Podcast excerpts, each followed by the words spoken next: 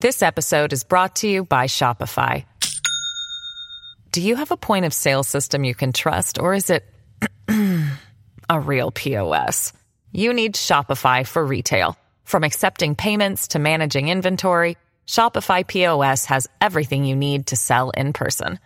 Go to shopify.com/system, all lowercase, to take your retail business to the next level today. That's shopify.com/system.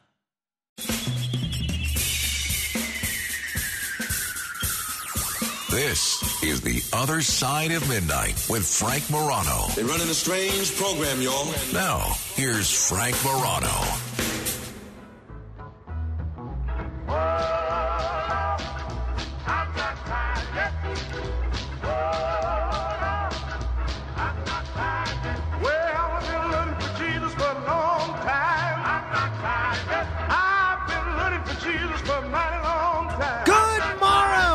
This is The Other Side of Midnight. I'm Frank Morano. Occasionally, you know, on Fridays, tomorrow we'll do this. Occasionally, I'll get questions on Ask Frank Anything, or even in my private life, about, hey, why aren't there more women on talk radio? And in terms of the women that are on the radio, who do you think does the best job? And I will tell you, and I've said this publicly, there are recordings of this. You can check this out.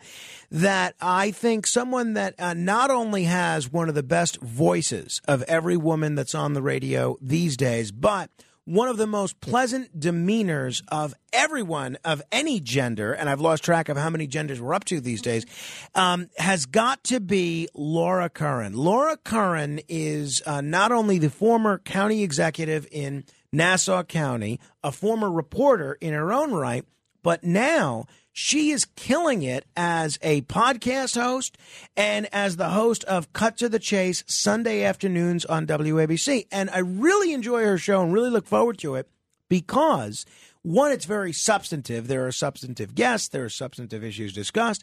But there's no yelling. Nobody's yelling at one another. People disagree. They disagree. There's no threatening to burn one another's house down. It's a pleasant conversation that leaves people, I think, a little bit better informed and feeling a little bit better about sort of the polarized nature of where we are as a country these days. And I am just thrilled that Laura Curran has agreed to sit in with me this hour. Laura, it's great to see you. Thanks for coming in. Well, thanks for letting me crash the last hour of your show. Oh, I appreciate it. You're welcome to come in anytime. It's fun to be up at this hour. It's a whole new world. It certainly is. How is it? How is the difference in traffic from when you drive here and during daylight hours versus the middle of the night? So coming in from Long Island, flew. There was just nobody on the road. Half an hour. What would normally take an hour or an hour and a half.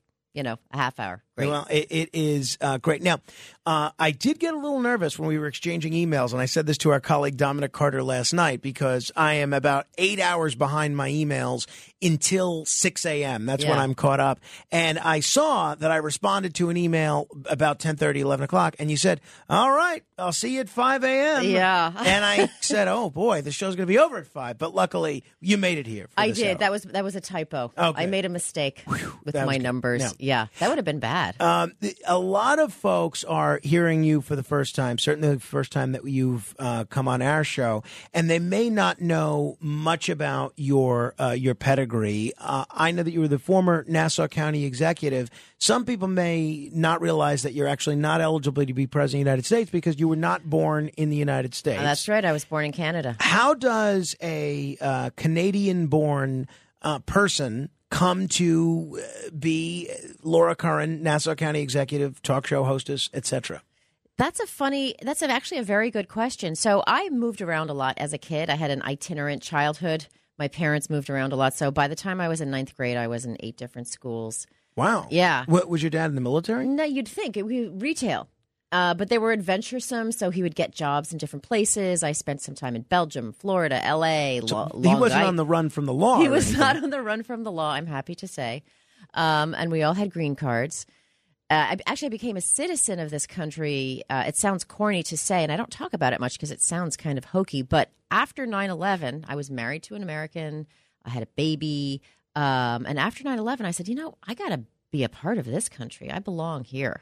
I pay taxes, and I felt a call to really become a true American after that horrible day. That's great. And I'm certainly glad that you did. And that's one of the things that I've always found puzzling about your fellow Canadian, William Shatner, is that he's been living here. Exactly, Phil, for, since the 60s or the 50s, actually, and still never took the plunge to become an American citizen. Next time he's on the show, I'm going to ask him why. You were a reporter for the New York Daily News, right? Mm-hmm. You served then in the Nassau County legislature and on the school board. Yeah. Tell me about making that transition from journalist to someone that's politically active, or at least active in the community. Yeah. So I was at the Daily News for many years. I was at the Post for a short period, then back at the Daily News. And I was actually home with my kids. I had 3 kids at this point. And a friend of mine dared me to run for school board. She said, you covered education for the Daily News. Why don't you run for school board? So I did, thinking I wouldn't win because there was an incumbent, and the incumbent normally wins. But I ran, and I ended up doing well, and I got the bug. I really loved it. I love dealing with the budget. I love dealing with the issues, the constituents, making the hard decisions that were the right decisions, really whet my appetite to do more. And then the local legislator where I lived retired, which doesn't happen very often because mm-hmm. we don't have term limits. And I threw my hat in the ring for that, and did 4 years, so that's 2 terms. And then a lot of crazy stuff going on in county government that I got to see, had a front row seat for, and that's when I decided to throw my hat in the ring for the county executive job.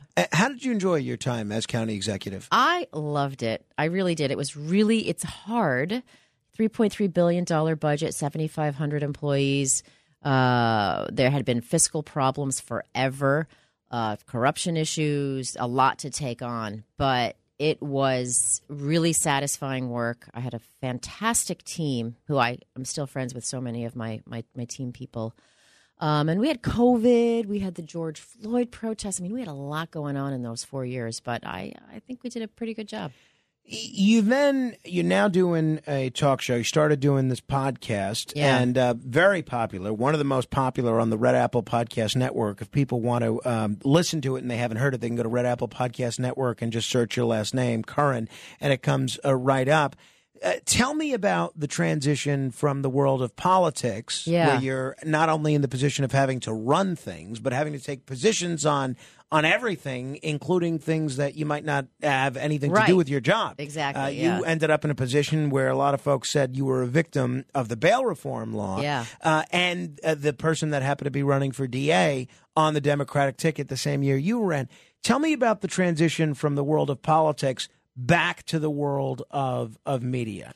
So I did a lot of radio during COVID. I had regular interviews with all the different stations. I did TV. I did this. I did that. But I really love radio. I love listening to radio. I love, Dr. Demento as a kid. There's something about radio that is just so absorbing and intimate. And I really wanted to get into that after being county exec. And I'm really grateful to John Katsimatidis and Chad Lopez and the team here at WABC for taking a chance on me and giving me the podcast. Started in June. Super fun. I talked to everyone from Melissa DeRosa, Kellyanne Conway, and everyone in between. And, it's not just politics. I do other current events, whatever. Whatever I find is interesting, I hope other people find interesting as well. And then that kind of morphed into the radio show a little more recently. And again, I'm really grateful to John Katsimatidis, to Margot, to the team for the support that I've gotten and for the opportunity to do this, because this is really a dream come true for me. Same here. Every word that you just said, I could say and underscore 7 times over. It's a little different doing a live radio show when you have to hit certain breaks as opposed to just doing a podcast when you're recording. And if you make a mistake, you can edit it out. If the guest says something weird and asks you to take it out, you can. Mm-hmm. Not necessarily as much priority on it being done at a certain amount of time. How have you found that transition from doing the podcast to doing a live radio show of your own? It's a bigger transition than people would think. People totally like different art form. People like you, Frank. People like Sid Rosenberg. Make it look easy. It's not easy.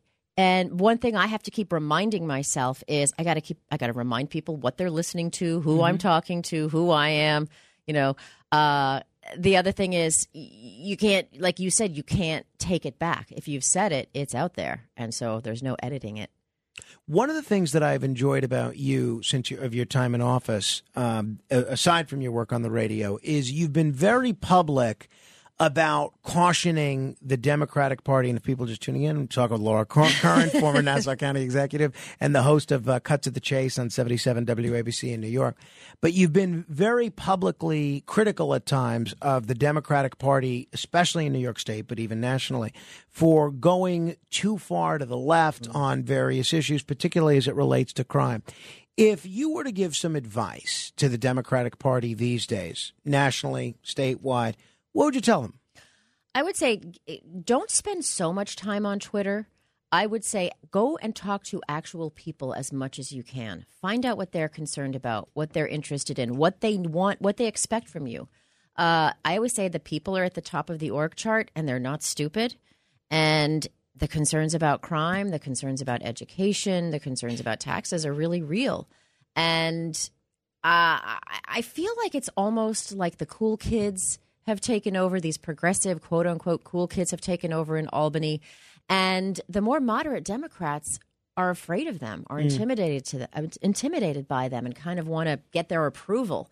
Like we're back in high school again. And you got to remember, you're not representing those other elected officials. You're representing the people in your district. Now, the Republicans are also having some problems, right? We've seen they haven't won the popular vote in a presidential election since 2004. They've won a total since 1988. They've won the popular vote once. We've seen what happened in 2018 with them losing Congress. We saw what happened with them losing the presidency in 2020. We saw what was supposed to be a big red wave around the country in 2022. Never materialized. Didn't get past Long Island. And, right, exactly. And it looks like come next year, in a U.S. Senate map that's very favorable for the Republicans, they are doing whatever they can to screw themselves over again by being poised to nominate some of the most extreme candidates that cost them the Senate last year. Let's say you're putting your hat on as a Republican consultant. What advice do you give the GOP these days? It would be very much the same. Don't worry about the loudest, angriest, extremist voices, because they don't speak for most of the people in your state, in your district, in your town, whatever it may be.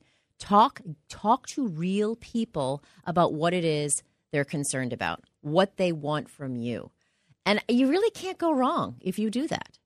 And then, and also don't worry so much about your own career. I know it sounds horrible, but people can sniff out when you're a hack and when you're the real deal. So just be yourself and work hard, and remember, they're your boss. The people are your boss. I saw an interesting chart in Axios yesterday because I think a lot of us growing up, we always picture Republicans are supposed to be the party of rich people, right? They're the party that fights for tax cuts, and that's the party of country clubs. Yeah. That's the party of the elite and the wealthy. And we always think of Democrats as the party, at least that's the stated narrative, that's supposed to be fighting for the working class, blue-collar union workers.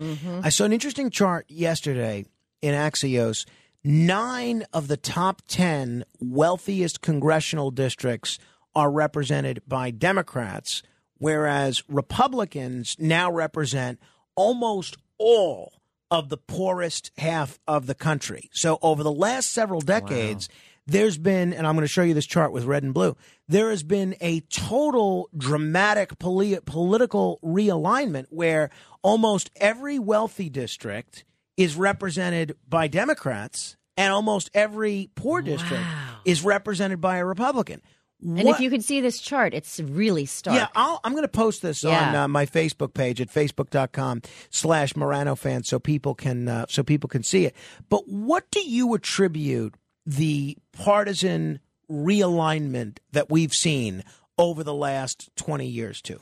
You know, there's been a lot written and a lot said about how that has shifted and how the Democrats are seen more as the party of the elites, the college educated. And they're the ones who are now in charge of so much. in this country. And one thing that's really interesting is I remember in the past few elections, the union, and I'm talking about the building trades, the leadership would support the Democrat, whereas the members would go for, say, Donald Trump instead of Hillary Clinton. And I think I think Donald Trump kind of exemplifies this attitude. It's this sort of middle finger to the elites, to people who are telling you what to think, how to live your lives, what your kids should be learning. And people really do bristle against that because there's a condescending attitude there. Like, you know what? You unwashed people, you don't really know what you need. Right. You know, and that phrase, like people who vote against their own interests, I find very condescending. Like, well, who are you to tell me what my interests are? Precisely. You don't even know me, but you know my interests better than me. That's the attitude that people see the Democrats have now. You know, I've always been a political independent. I've been very involved in the third party and political independent movement my whole life. And one of the things that's always really annoyed me, but more so in recent years, about Democrats, particularly the Democratic leadership, is exactly the attitude that you just described. This attitude that we know better than you. Right. You can't be trusted to make any sort of decisions. But one of the things that I've found really irksome about Republicans over the years, particularly of late, is there's almost this hostility to being intellectual. Yeah. There's almost, whether you're talking science, whether you're talking medicine, you ask someone to look at a chart or look at data, and there's a disbelief of the data. People shrug, and you say, oh, that's what they want you to believe. Yeah. My question for you is, do you think Republicans need to be a little more elite and Democrats need to be a little bit more populist? I like the more populist Democratic Party, the party of the people, the party of the underdog, the union guy, the new immigrant, you know, someone who's looking out for their interests. I that's my party. I feel like that's my Democratic Party. But what was your question? Well, is the Democratic Party still that, do you think? Do they I think it's slipping away. I really do. I think it's slipping away. And they're kind of trying to grasp at it, and then they're confused when they see the Asian vote slipping away, when they see the Hispanic vote becoming more Republican, and they're like, wait a minute, these are supposed to be our people, but that's becoming less and less the case. After last year out on Long Island, there's now a whole bunch of Republican members of Congress, and these are seats that were at least half of which were Democrat. Right. They're all pretty red now. Nassau and Suffolk. Yeah, the two in Nassau, yeah. And one of those, I noticed, is the congressional district in which you live in. And we've seen that nationally and statewide, there's going to be a big fundraising push to turn at least a couple of these seats from red to blue. And now they're challenging the district lines again. Mm-hmm. And now that there's likely to be a court of appeals that's much more favorable to this. Is there any chance you'd think about running for Congress next year? You're first on a lot of people's lists, I'm sure. Well, that's actually very flattering to hear. I think I'm having too much fun doing what I'm doing now. I have more time for my family. And it's as much as I loved being engaged and being in government, and I love campaigning. I love all of it, the politics and the government. I think while it's flattering to be considered, there is a lot. There'll be, and these two races, is the Santos race and then the other one down where I live. There's going to be a lot, as you say, a lot of money thrown. These are going to be the top, among probably the top six in the country. So whoever runs is going to get a lot of support, a lot of help. Right. Well, that's why a lot of prospective candidates would kill for that level of support. I'm a firm believer is you have to have a fire in the belly to run. You can't just run because you think it's going to be cool or it would be fun to have the congressional pin. You have to have a mission and the fire in the belly and a real rationale. And I have to tell you right now, Frank, I'm having too much fun doing what I'm doing now. That's great. I love it. Well, we're the beneficiary of this, right? If the Democrats could use more people like you, I think so could talk radio, right? I mean, talk radio has been, before John Katsimatidis did what he did with this station, so dominated by one political voice, and more so than one political voice, one sort of tone that so often sounds angry, hateful. And it's one of the things I really enjoy about your show is it's such a respite from that kind of thing. Let me ask you a little bit about what I began our conversation with. You're born in Canada. Mm. You cannot be president, right? I can't. Or vice president. Arnold Schwarzenegger has talked about this for a long time, including very recently. He said that if he was eligible, he would have run for president. Yeah. And he says all these immigrants to our country, people like Henry Kissinger and Madeleine Albright, John Katsimatidis, they've all contributed in really significant ways. They should be given the opportunity to run. Would you be in favor, not for yourself, but prospectively, changing that provision that only American-born citizens can run for president? I do think it's time to change that. That list that you mentioned, why not? It's the only two jobs that people who don't live in this country can't get. And I don't know if that's right.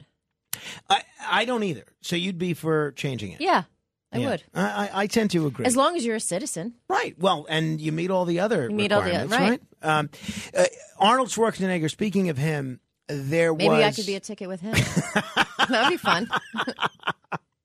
That would be interesting. So apparently Schwarzenegger was fed up with this pothole that is in his area, and he complained about it, and it didn't get fixed for 2 weeks. So he decided he was going to patch this up himself. And so he posted this video to Twitter. I'm going to retweet it at Frank Morano, of him filling that what he said was a pothole.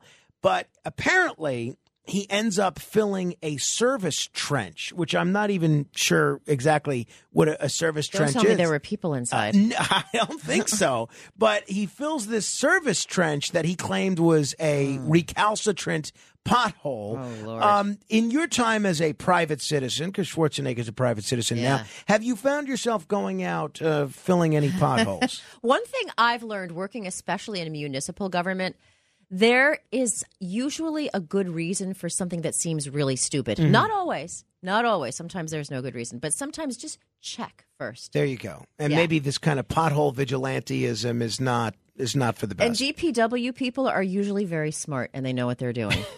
Okay. Maybe their bosses aren't, but they are. I talked about talk radio and sort of the one political viewpoint that's dominated a lot of talk radio. Yeah. We see on cable news, everyone used to make fun of that crossfire format of one Republican, one Democrat. Right, so did I. I mean, Pat Buchanan and I love John McLaughlin. Right. Well, that was really, really interesting. But you had a whole bunch of shows that all basically followed that same format. Yeah. And then Jon Stewart went on Crossfire about 19 years ago and made fun of them. And basically CNN said, all right, you're right. We're going to end this. Is that what happened? Pretty much. Yeah. Oh, I didn't know that. But now it's gotten so much worse because essentially whatever cable news outlet you go to, with the exception of maybe Michael Smirkanish's show on CNN, you basically have a host that gives a commentary on something, and then he brings on a chorus of guests that agree with him. Right. And I'm wondering what role you think the media has played in our current polarization situation. Huge. Because of money. Advertising, and the more incendiary, the more clicks, the more views, and there you go. And it's a shame. I really love debate. I think it's great to disagree. I think it's great to talk to people with whom you disagree. That's how you maybe challenge yourself. And I think it's good to challenge your own preconceptions. You might learn something, and maybe you'll be able to persuade someone else. It's funny. Today is Christopher Hitchens' birthday. Oh, I didn't know that. I did a little segment on him on my last radio show. He was a master of debate. He would take on anyone and debate anyone, from Sean Hannity to Al Sharpton to everyone in between, and do it with intelligence. He did his homework. He could be withering, but he never shied from a fight in a way that was more not just yelling and screaming. I miss Christopher Hitchens and his contributions in a number of areas of public discourse. I heard a couple of weeks ago you did a terrific interview with Marianne Williamson, who's obviously running against President Biden in the Democratic primary. Talk about running against the elites. No, her party. No doubt. But, so now you have not just Marianne Williamson running, but Robert F. Kennedy Jr. Mm-hmm. Do you think we're likely to see any of the anyone beyond that in terms of the top echelon of Democratic politics challenging Biden in the primary, or do you think this is pretty much it? It's going to be Biden versus RFK and Marianne Williamson. I mean, Biden sure is taking his sweet time to announce, so everyone Gavin Newsom and everyone else, they're probably just waiting in the wings, practicing their lines. I don't think we will see an establishment candidate if he's going to announce or if he does announce. We'll see what happens. Anything can happen. Life is crazy. If he doesn't, if he decides not to, I don't think it's going to happen. Then you'll have the deluge of all the more sort of quote unquote establishment people. And it's a shame that people like Marianne Williamson and Robert F. Kennedy, who are, smart, accomplished, intelligent people, we might not agree with them on everything, but that they're sort of dissed in a very, like we were talking about before, very condescending. Oh, yeah. Oh, condescending, yeah. Insulting way. I don't think that's right. How do you think President Biden's done? I think he has had some successes, but he is not a president who a lot of people are super excited about. I think we all know that he's gaffe prone, shall we put it? There's also some concern that he's not really in charge, that he's not really running the show, that he's not quite able. And I think that's something. That way? I feel that he, even before he was old, was a bit empty. I think he would sort of go with the flow of what it was you were supposed to say and what you were supposed to think. I don't feel a strong core in him, as in what he actually believes and what he actually thinks. I really do see him as just a lifelong creature of politics. When it was great to go against the thugs and the criminals, he did that. Then when you had to feel sorry for the thugs and the criminals, he did that. I think he just sort of goes with what he thinks he's supposed to do. I don't feel that he has a very strong character. We're talking with Laura Curran, a listener every Sunday afternoon on Cut to the Chase on 77 WABC. You can also go to Red Apple Podcast Network and search Curran, hear her podcast. Last question, and then we're going to talk with Brian Kilmeade. You were in office the same time as Andrew Cuomo, right? There's all sorts of areas where the county executive's got to deal with the governor and his office. Your political careers both came to an end or a pause right around the same time in very different fashions. Yeah. Now there's some talk of Andrew Cuomo coming back to challenge Kirsten Gillibrand next year. What's your take on Cuomo in general and that rematch or that matchup specifically? So I don't know if it's the Kirsten Gillibrand race, but I do get the sense that he is looking to get back in. He clearly loves politics. He's clearly very good at it. It was interesting dealing with the governor. He was a very strong governor. I had a fine relationship with him during my tenure. He would come to Nassau County a lot. He definitely got Long Island. He definitely visited, understood it. He gets our voters. I'd be curious to talk to him now about how he feels about bail reform. But he has spoken openly. He has come on with John Katsimatidis a couple times talking about how it went too far. John did confront him and say, look, but you signed it. And, I think he can explain himself there.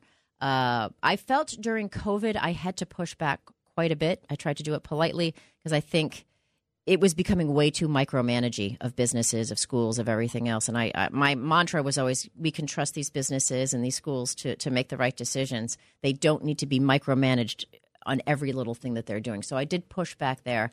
But, I always was able to have that conversation, and I appreciate that. So would you have a rooting interest one way or another if it's a Gillibrand-Cuomo primary? Well, Kirsten Gillibrand, I think she has a lot of money. She's got a lot of union support. One thing that I hear from people on Long Island is we never see her. We don't know where she is. Maybe, I know it's hard to compete against Chuck Schumer, who's everywhere, but I think people don't really have a sense of who she is. So I'm going to noted no specific endorsement in that race of Gillibrand versus Cuomo, at least not yet. Let's talk if he enters, then we can talk. All right. We're going to talk with Brian Kilmeade in a minute. But first, we're going to see if we can't give away $1,000. If you are the seventh caller right now to 800-848-9222, that's 800-848-9222, we'll give you a chance to answer 10 trivia questions in 60 seconds. And if you can do that, you will be $1,000 richer. We'll play the $1,000 minute straight ahead. The Other Side of Midnight with Frank Morano. This episode is brought to you by Shopify. Do you have a point of sale system you can trust, or is it a real POS?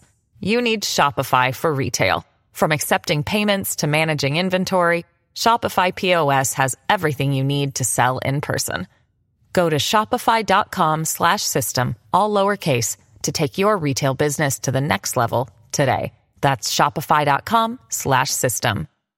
Handling legal matters is stressful. So, let the law offices of Frank Bruno Jr. provide you with the insightful counsel you deserve. The law offices of Frank Bruno Jr. has successfully handled thousands of cases for 25 plus years. They focus on elder law and estate planning, but are equipped to navigate you through all stages of family law and divorce to real estate law and probate. The law offices of Frank Bruno. Call 718-418-5000 or visit them at frankbrunolaw.com. That's frankbrunolaw.com. Frank Bruno. He's your numero uno. It's The Other Side of Midnight with Frank Morano.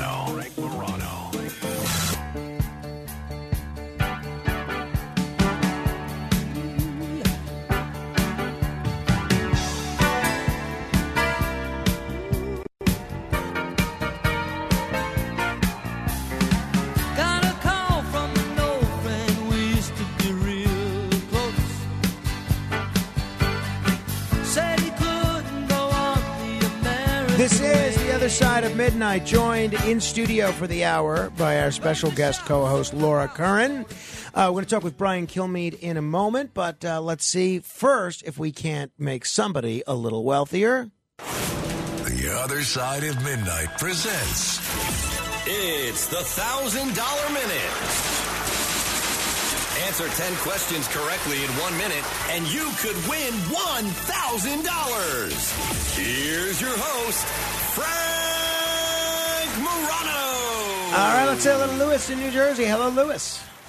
Hello there, Frank. Nice to talk to you again. Thank you. Nice to talk to you. Say hello to Laura Curran as well. Hello. Good morning, Laura. Good morning, Lewis. Your work. Thank you. That's nice. All right, you know how to play the game, right, Lewis? I'll give it the old college try there, Frank. There you go. All we can ask. All right, you ready to go? I'm ready. All right. Sort of. What is the official currency of the United States? The U.S. dollar. What is the name of the red liquid that carries oxygen to different parts of the body? Hemoglobin, or red blood cells. Who was the mother of King Charles? Queen Elizabeth II. Who was the first U.S. president named James? James. It's not James Buchanan. James Madison? All right. Who was the first black president of South Africa? Nelson Mandela. Who holds the record for winning the most Oscars? Oh, that's a tough one.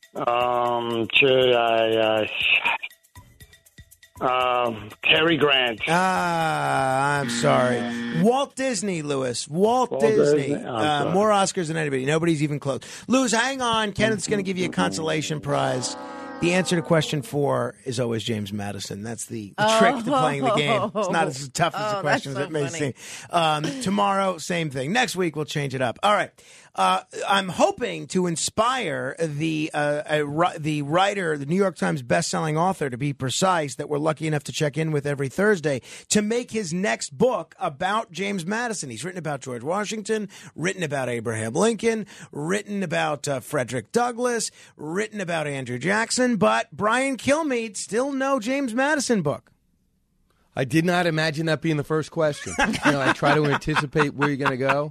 I did not think you were going to start with the former president. But I did say, we do have the War of 1812 and the Battle of New Orleans. Guess who's president? That's true. That's fair. I stand corrected. Brian, obviously there's so many things in the news, but the big news from last night is this appellate court decision on the abortion medication. Where do you see this whole situation reverberating from here, Brian? I don't know. It's going to go work the way through the courts. I think it's an unnecessary fight in Texas, countered by Washington. And I see that I have not seen any reports that said the FDA said it was dangerous. And I think it's more a moral question. And politically, it is not good for Republicans. It's, for pro-lifers.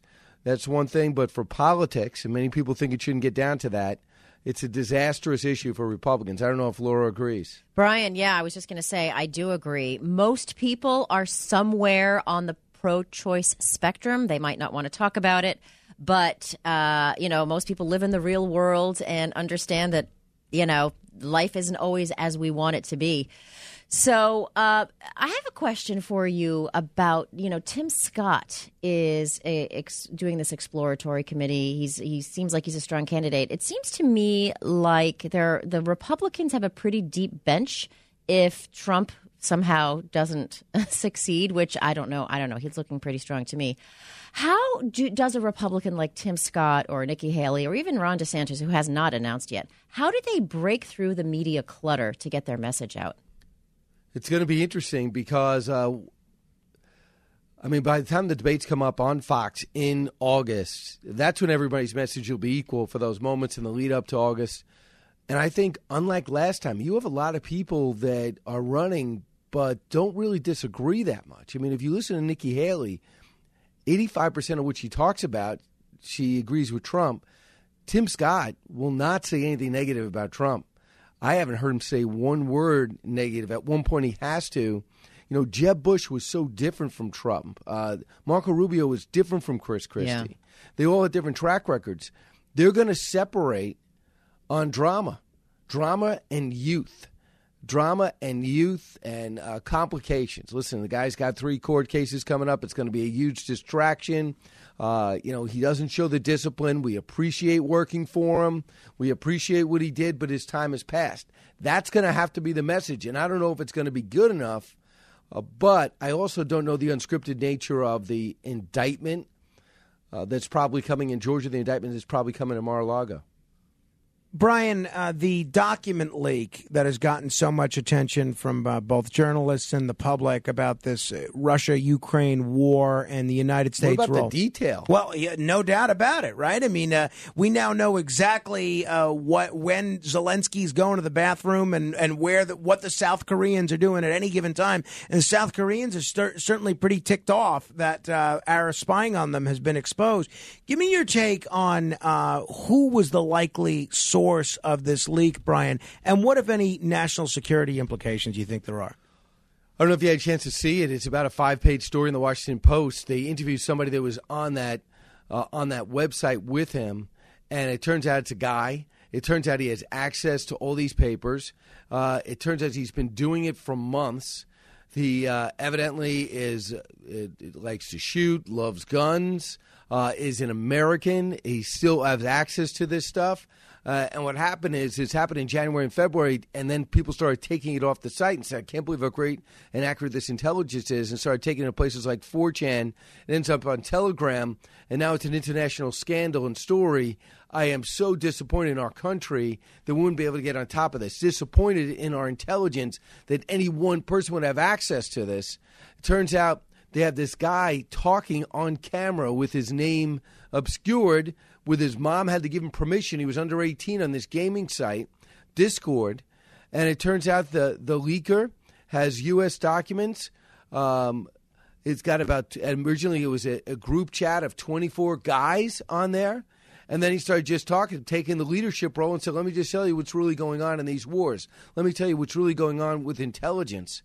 And he started putting all this stuff out, little things like the Russians had a way to hack our smart bombs, make them dumb bombs. In Egypt, we know that Egypt was going to covertly sell weapons to Russia. They talk about Russia's unrest. The depth of their unrest and fighting within their government is much greater than anyone thought, but our government evidently knew it. And there's a new batch now containing about 27 pages of different spy material. Well, so this is worse than Snowden, it looks like, and continuing. But what's so amazing to me is that the U.S. didn't notice leaked documents circulating on social media. I mean, these are pretty glaring. Until last week. Right. I mean, that's to say it's alarming, I think, is a pretty big understatement. It's unbelievable. I mean, you can't get your head around it. And where's our president? He's going on a family picnic in Ireland, looking at the history of his family, which is fine. Retire if you want to do that. We have China warning us to stop the exercises in the Philippines. The worst document leak that is what is causing distrust and anger amongst our allies. Do you know in a 7-hour trip, he didn't pick up the phone to talk to any leader to explain himself? Like Benjamin Netanyahu, it turns out a report shows that the Mossad is actually supporting the protesters in Israel against their government. So what's going on there? I mean, that's a huge story. Do you think that a phone call to Netanyahu might be necessary? Of course it is. A way to settle things down in China? He's not. We have a zombie president. Nobody's doing the job. The vice president's talking about would be racial incidents that happened in Nashville. Gun violence is the issue. But what's going on there with the expulsion of two is now made to be a national story.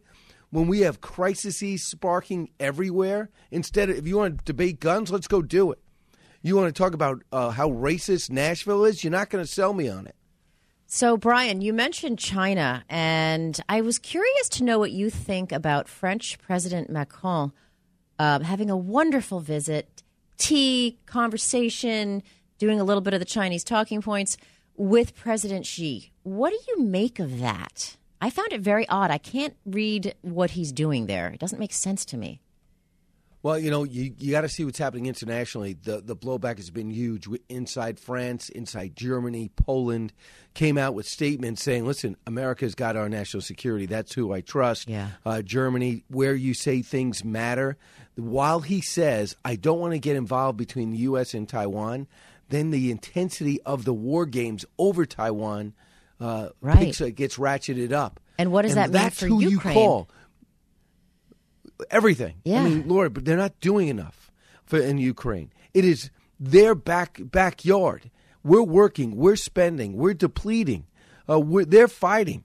And he's over there talking about China and brings 70 businessmen with him to reinforce different business opportunities in France who doesn't want to work. Mm. He's the president. Our president's got to be on the phone saying, what are you doing? Yeah. You just embarrassed me. This is not the way an ally acts. Instead, you have a guy in a 7-hour journey looking at his family tree. Yeah.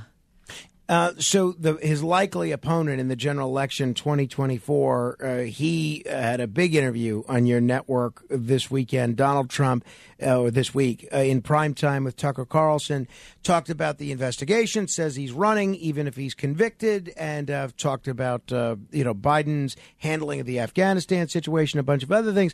What did you make of Trump's messaging in the interview with Tucker? How do you think that's going to serve him in the coming months as the primaries start to heat up, Brian?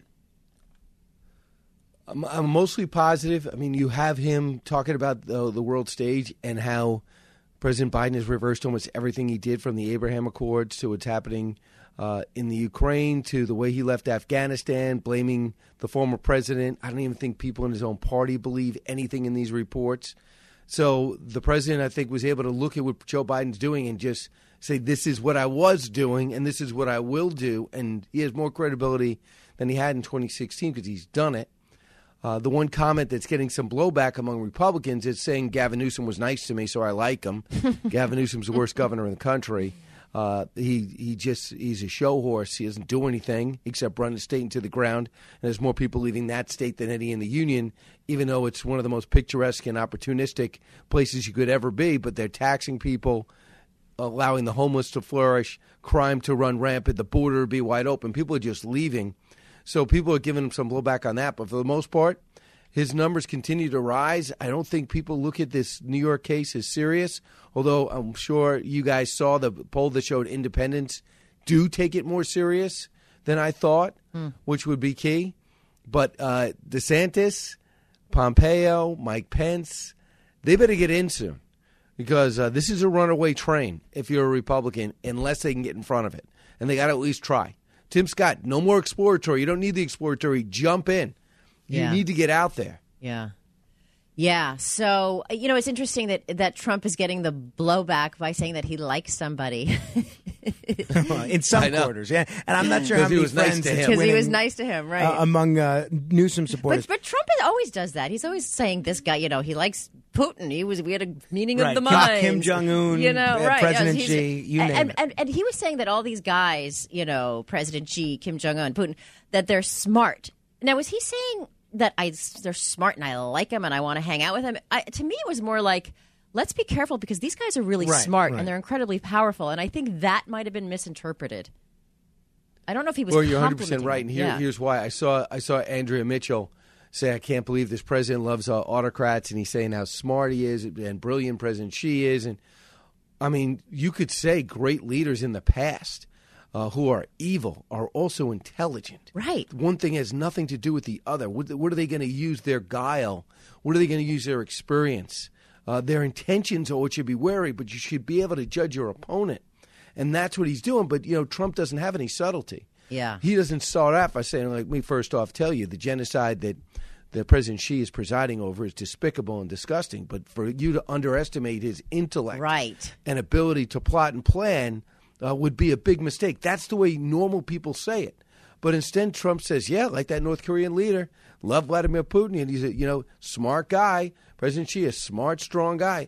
He doesn't have the other part where, you know, so Kim therefore, Jong, don't underestimate them because they're crazy geniuses. That's the way you say it, like the way you would say it. Like Dr. Evil, yeah. Yeah. Brian, I'm looking forward to seeing you at the Talkers Convention and the panel you're on. I think I'm on the panel right after you, but it's always a good conversation listening to you talk with Harry Hurley and John Caracciola. What can people look forward to this morning on television and later this morning on radio? What do you got going on? We got a lot. I mean, first off, I'm going to be unloading the Washington Post and New York Times has more than our FBI and cyber team in finding out who this big hacker is. The president's disastrous trip over with Hunter Biden in Ireland, where he decides to tell a bunch of kids about Jesse Helms when they ask him about what the key to success is. Unbelievable. Didn't even know what state Jesse Helms was from. Why you bring up Jesse Helms to Irish children? That's going to be an interesting... to any children. Yeah, to any children. Going to talk about the ongoing. Going to talk about the ongoing investigation with the president, and also, on a side note, Elon Musk took apart this BBC reporter. Also opened up about how painful this transition has been with Twitter. Amongst our guests on radio, Ben Domenech, Dave Rubin, John Levine. He's following the Hunter Biden story, which is now expanding big time. 80 visits for Hunter Biden's business associates when Joe Biden was vice president.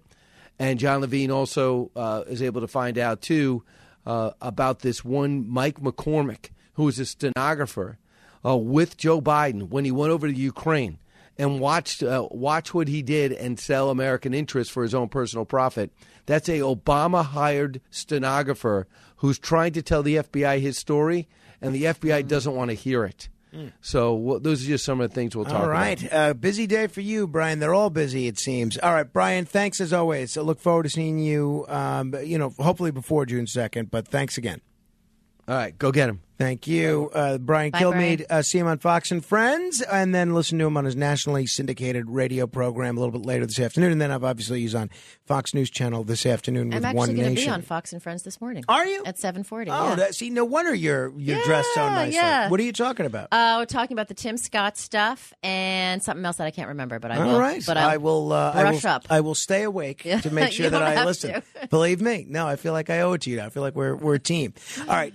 See Laura Curran on Fox and Friends this morning as well. It's quite an action-packed show.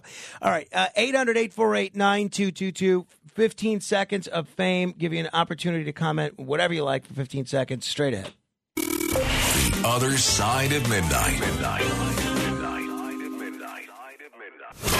It's The Other Side of Midnight with Frank Morano. The other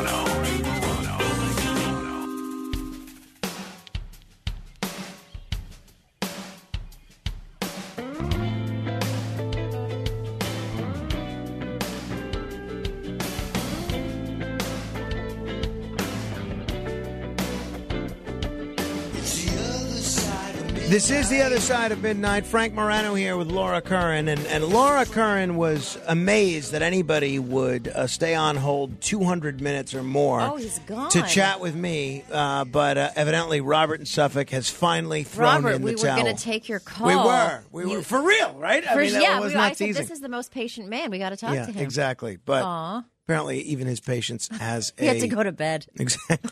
All right. We're going to give you 15 seconds of fame to say whatever you like as part of 15 seconds of fame. How have you found being here this hour, Laura? Super fun, and I'm so grateful that you said that I could do it. I kind of invited myself. Well, wonderful. So thank you for saying again, yes. Huh? Yeah, definitely. Great. All right. Time for The Other Side of Midnight. This is 15 seconds of fame. Eve Frank. Yeah, you can say anything you want on this segment. Frank, it seems like there's a problem in New Jersey with a police scandal now brewing. Did you ever ask Eric Adams if he ever researched the police sexes? Roy. Good morning, listeners. Do not listen to Curtis for how he keeps talking about Frank Morano. It's called bullying. Get rid of him. Raji. Caramba. Curtis, your list of warmongers is multiplying like the populations of Indochina.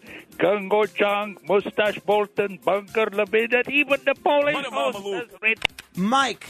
Morning, Frank. Going forward, I would like to be identified as Original Mike or the caller previously known as Mike or Silly Jerry, depending on my moods. How do you like that? Frankie. Shout out to Fred from Yonkers. How are you going to keep them down on the farm after they seen Paris? Learn that poem. Learn the poem. Fred, learn the poem. And finally, Stan. Good morning, Frank. I'm Laura. In 2021, you did the interview with John R. Gambling. John Gambling had it right. With Trump, right message, wrong messenger. Very much on target. We need somebody else with the same message. By the way, how's John Gambling doing these days? Thank you, Stan. We haven't talked in maybe a couple of months, but I will give him a call. Laura, thank you. Thank you, Frank. All right, have fun on Fox and Friends. I'll be back tomorrow, God willing. Frank Morano, good day.